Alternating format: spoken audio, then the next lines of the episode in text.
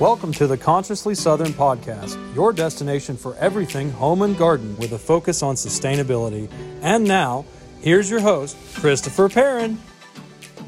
Hello and welcome, everybody. Thank you for tuning in to the Consciously Southern podcast. My name is Christopher Perrin, and joining me today is company founder Lexis Blackman and Instagram manager Cameron Hartley. How are you ladies today? Good. How are you doing? I'm doing great. So, today we are talking about a topic that is very interesting. It is container gardening. And I have to admit that uh, whenever I first heard this topic for today, I had to do some Googling because I wasn't quite sure on the terminology. So, for any of our listeners who might be in the same bucket as I am, Lexis, can you explain what is container gardening? So, container gardening is basically if you put a plant in a small container, it's container gardening in the most simplified terms but um, there is a difference between container gardening and gardening in raised beds. So those are two different things. The what changes them is the type of soil that's being used. So okay. in small containers, usually you're using a potting mix, which can be soilless or it can have soil. But in raised beds, you are essentially using soil, compost, topsoil, like the things you would usually use for in-ground beds. It's just it's higher up. So why is that? Is it something to do with the nutrients in the ground, or? It is. So it's a mix of how the so like if I was to plant lavender in a pot, I should have a little bit of sand. I should have a soilless potting mix, and it needs to be really well draining because lavender does not like to be wet at all. It likes its feet a little bit dry. That's why it grows in France, specifically in the southern air part, which they have beautiful lavender fields. Um, but in a raised bed, you have more space, so you don't need the water to drain as quickly. So, how fast your water drains depends on your plant, and what you're doing in a container is essentially saying, I have this one plant and I'm going to fill all of its needs.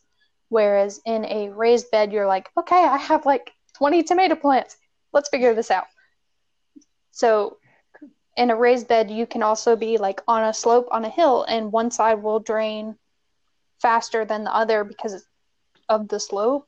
So, those are all things you have to really factor for in raised beds but in containers you're you're more in control of what's happening with your garden. Well that actually answers a uh, a puzzle i've been having with my lavender plants because i keep getting them and they keep dying because i'm like they look like they need water so i just keep giving them more water. Oh. So thank you. You're welcome. I had so much trouble with my lavender plant. It got moved around like five or six times and we finally found this one spot on the front porch where the sun is perfect and if you move it like two inches to the right it starts to die.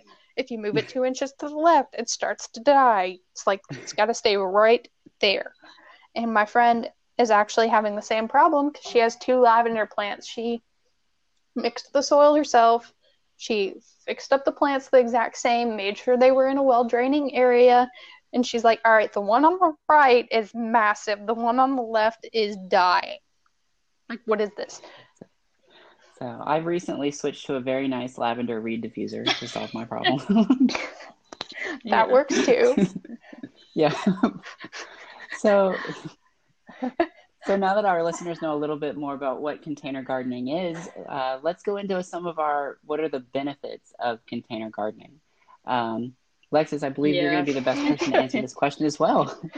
what are some of the benefits of container gardening versus uh, raised bed gardening or just popping something out in the yard? So, container gardening can be done anywhere. It can be done in an apartment windowsill, it can be done on a homestead, as far as just having a few plants on your porch. And the benefit is you can choose what you want to plant, but it's great for things that are invasive, like mint and lavender, which will take over your yard, depending on what lavender variety. But anything part of the mint family needs to be in a container, and do not let it out of that container because once you do, your your yard is gone.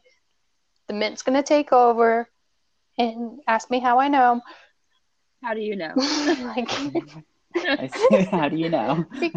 I made the mistake of uh, I thought I made a little bed and it was in clay soil, so it wasn't going to grow very fast, and it would be fine. We have a lot of mint in the backyard that's Oh, not no. usable. I love mint. It's fine though. Two. Hey, it looks like we have a new jo- uh, person joining our podcast. This would be webmaster Taylor Stanley. Good, How good. are you Hello, doing today, everyone. Taylor? How are y'all? We're doing great. Uh, we are just talking about uh, container gardening, and Lex was just giving us some of the benefits about why I you should love to hear container these garden. So, Lex, you were talking about uh, mint and how mint can take over your yard. Yes. I leave them in pots and then I get to harvest them when I want. But let's say I was to move, I can take my plants with me and they get to come and be happy in my new place. But things like strawberries, which depending on what variety you have, for the first year they won't actually produce unless you plant them really, really early. I can I have two strawberry plants that I get to bring inside during winter and overwinter them because I don't have the outside kit that I need to overwinter them but strawberry plants are good for at least three years. In the second year, they'll produce. In the third year, they'll produce, and then their production falls off a little bit. That doesn't mean they're bad. It just you're gonna get less. So I get to bring those plants in, and then next summer or spring, I get to put them back outside, and they'll start to produce strawberries for me. Because strawberries don't actually need a large area to grow. Oh, that's cool. Oh, I didn't know that. Yeah. I didn't either until this year. Well, maybe I'll have to try to uh, grow some strawberries because everybody always does tomatoes. I feel would be like the stereotypical container gardening item, or like herbs or something. So strawberries would be nice to try. Oh, they're wonderful for containers. Like that's why you can find these really cool pots at like big box stores that have holes in the side of them and you're like, well, "What do I use that for?" It's actually a strawberry container plant. Mm. But you can use like Oh, old uh wood flats like the pallets. You can take pallets apart and cut them and like stack them and you can turn that into a strawberry planter. There's a whole bunch of videos on YouTube about it. I'm not the best person to ask for about that. Haven't done it yet. But it's really cool because they don't need much space. well, speaking of uh, trying out new plants, I've heard that Cameron, Oh, no. you've tried out potting your own new Yeah. plant recently. So, how about could you tell us about what Yeah, you planted um, and how's it going? I was recently at Home Depot and I am always tempted by the plant section and seeing Alexis's um her journeys, it just inspired me. Maybe I should give it another try. So I I got myself a cute little aloe plant and right now it's fine, but that's only because I picked the most healthy one there was there. So again, ask me in two weeks and I can almost guarantee it is dying. So we'll see. So so, why'd you Um, choose aloe? don't. I think because I can actually use the plant. If I actually grow it successfully, I can use it for whatever I need. And my mom's had an aloe plant before, and it was it was really pretty. So I don't know. It just looked cute. I've always heard people grow aloe Mhm, just so yeah. they can have it on hand. So, that's probably a good, probably a good one to I start with. hope. Great for all kinds of burns. I, wa- I was thinking more like putting it in a drink, but Oh yeah, I forget Uh-huh. that, that you can make because drinks there's with this aloe. one drink I get from Sweet Hut, uh, honey lemon aloe, and it's so good. And I'm hoping if I get this Mhm. thing big enough, I can make that at home. I used to always get um I forgot what they were called, but they're like Yeah, these aloe uh-huh. waters. How about you, Lexus? What's the last plant that you uh tried to garden in a container? Uh actually miniature roses and I killed one of them. Oh, it's okay. I I put a the wrong potting mix in it essentially, which goes back to then make sure that you look at what you're buying. So I put a moisture rich potting soil mix in roses which do not like to stay damp. they like to be moist, like a wet wrung out sponge, but I put them out in the rain and then brought them in, and they were super wet and they stayed super wet. So the little one mm. died. The bigger one is now sitting outside and it's happy because it's not anywhere near me.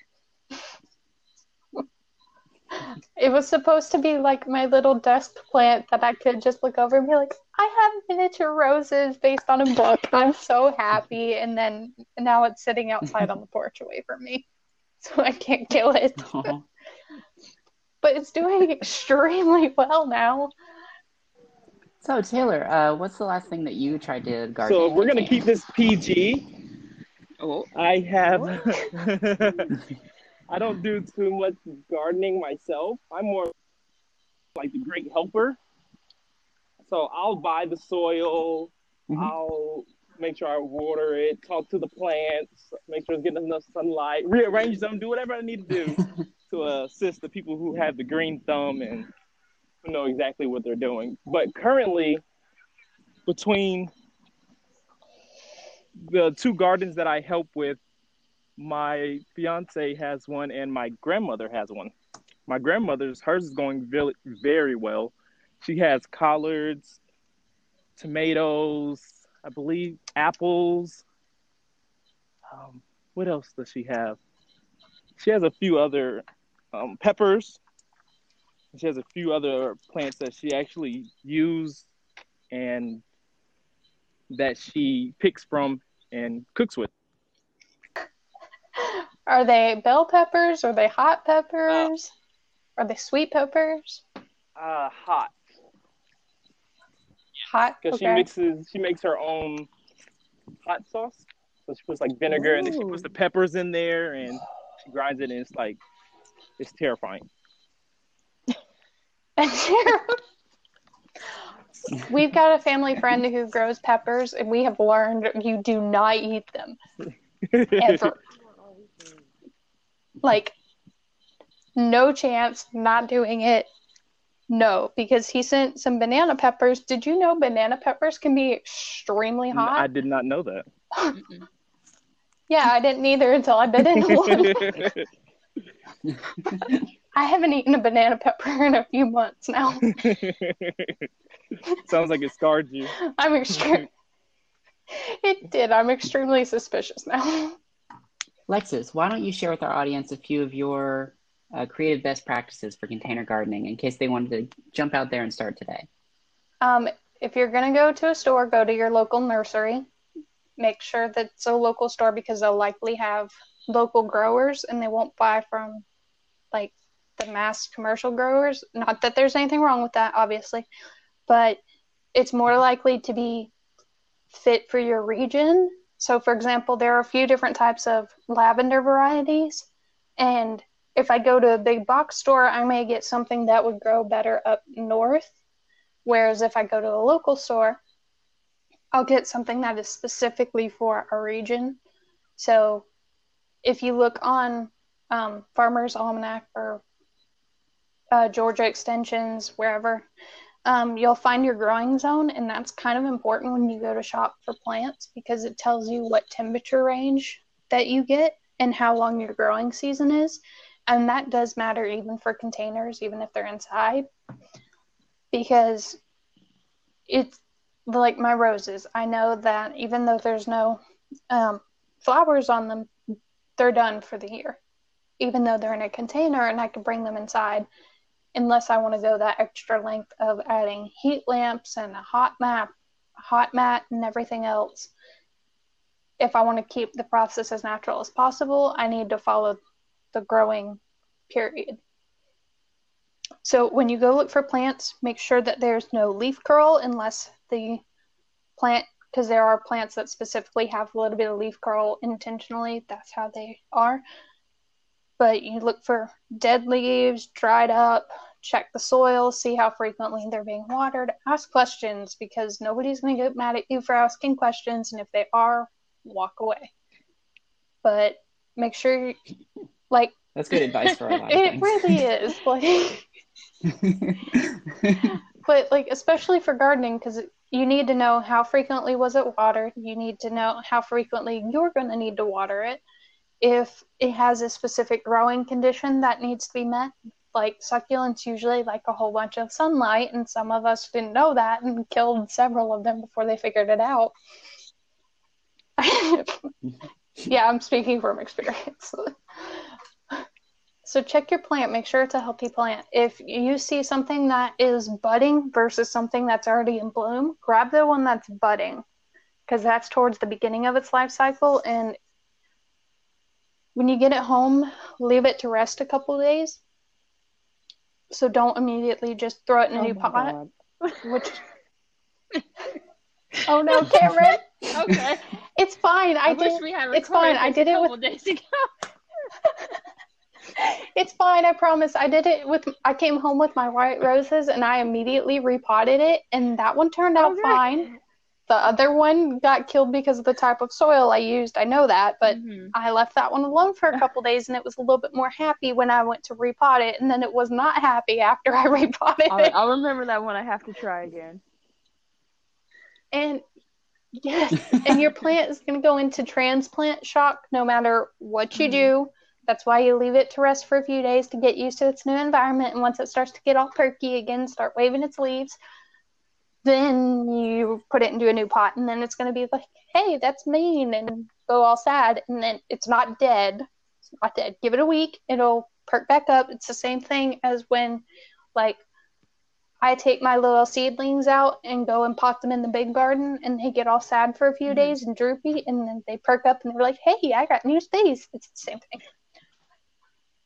And if you're gonna have a plant that is like, let's say, a lemon tree, you're gonna have a seedling in a smaller pot, and you're gonna go slowly to a bigger pot, and you're gonna keep repotting it in up sizes instead of being like, oh, I'm just going to put this seedling in a 50 gallon thing of soil.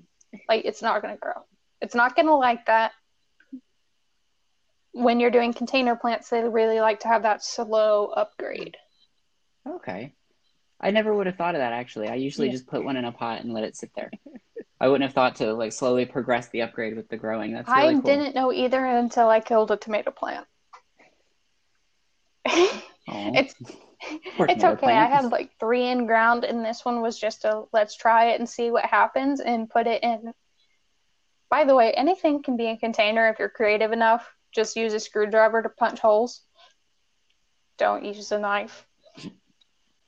Yeah, that can get a little uh, dangerous. Um, we had like one of those giant plastic tubs that you get for like moving. Well, we had one, it didn't have a Mhm. lid any longer. We had no clue what happened to the lid. So we punched holes in the bottom of it and turned it into a tomato plant container. And then it grew, yeah, and That's then clever. it grew spinach, and then it grew weeds, and then it grew something else, and then it grew more weeds. By the way, just because it's in a container doesn't mean it's not going to get weeds, especially if it's outside. So, what all what all have y'all tried to grow in containers? Because I know there's like a variety of everything that can pretty much be grown in a container. So I've grown um, pretty much every herb. I've done rosemary and basil was probably my favorite because it gets these really pretty yellow flowers on it that smell really good. So like my whole patio smelled like basil for about a week. Um, I like rosemary because I can't kill it. Um, yeah, you, it just keeps growing. Um, and then I uh, we were talking earlier that I tried to grow lavender, but that didn't work out as well. Cameron, what have you tried to grow? Um, So how well, about besides the new aloe plant, I've only tried to grow one other thing, which was uh, a little succulent. And I, I mean, as you can tell, that ended badly. But I think it's probably because it wasn't in any sunlight really at all. So, which was stupid, but it's whatever now. it's okay. I killed five before I figured that out. I guess I always see succulents in the store, and so I never think that they want sun. They're always just hanging out So in the here's back the of the thing: is they usually have grow lights somewhere around there, whether you realize it or not. Oh, look at that. Target is trying to sneak one over on me. So Taylor, have you tried to grow anything in a container before? I tried to grow like flowers and roses, and I killed those. Like they didn't even sprout. Like it was not good. That's why I just assist and give encouragement and support. I have a firm belief that I've learned from Roots and Refuge that anybody can grow food, they can grow plants. It's a matter of learning. It's a matter of trying and getting back up and experimenting. because if people couldn't, if all people couldn't grow food, then a lot of us would have started Yes. already. I actually need to start learning. That is very true.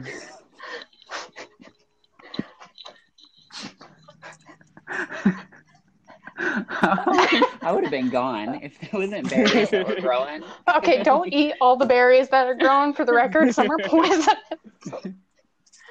like, um, I have an aunt who grows a who used to grow a tea plant, and the berries were the poisonous bit, but the leaves were what she used for tea. See, I'd Yeah. definitely be a goner then. I'd go straight for the berries and straight for the mushrooms. I'd be gone. oh, so really cool. I was looking at the Marietta Farmers Market because obviously I couldn't go this week. And we have some people who are foraging for mushrooms at our local farmers markets, and they're Oh. beautiful. I'm really inspired to go and start gardening something of my own. I really want to get back into herbs. The basil conversation made me want to try basil again. So I would like to encourage all of our listeners to go out there, garden something for your own, pop it in a container, and just take a chance and see what happens. Thank you for joining me, Lexus, Cameron, and Taylor, and thank you to our listeners for tuning in today.